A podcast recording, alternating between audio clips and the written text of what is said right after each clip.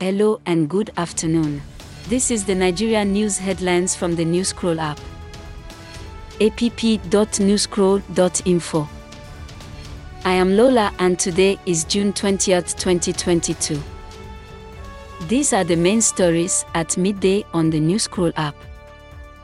Number 1, Reverend Efa Ejike has said that he is not in support of the protest that happened at his worship center on Sunday. Report from Politics Nigeria. 2. Bola Tinubu is yet to present the names of his preferred nominees as running mates to President Muhammadu Buhari for deliberation and ratification. Report from Naija News. 3. Peter Obi has likened Nigerian politics to an asylum taken over by lunatics. He suggests that most political actors have no reason to be there.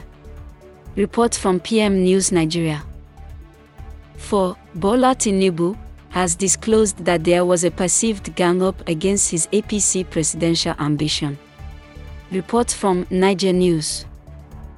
5. Atiku Abubakar says having Okowa as his running mate is an asset to his campaign. Report from Nairametrics.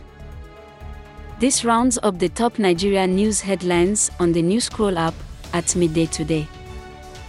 Visit app.newscroll.info for more recent Nigeria news stories.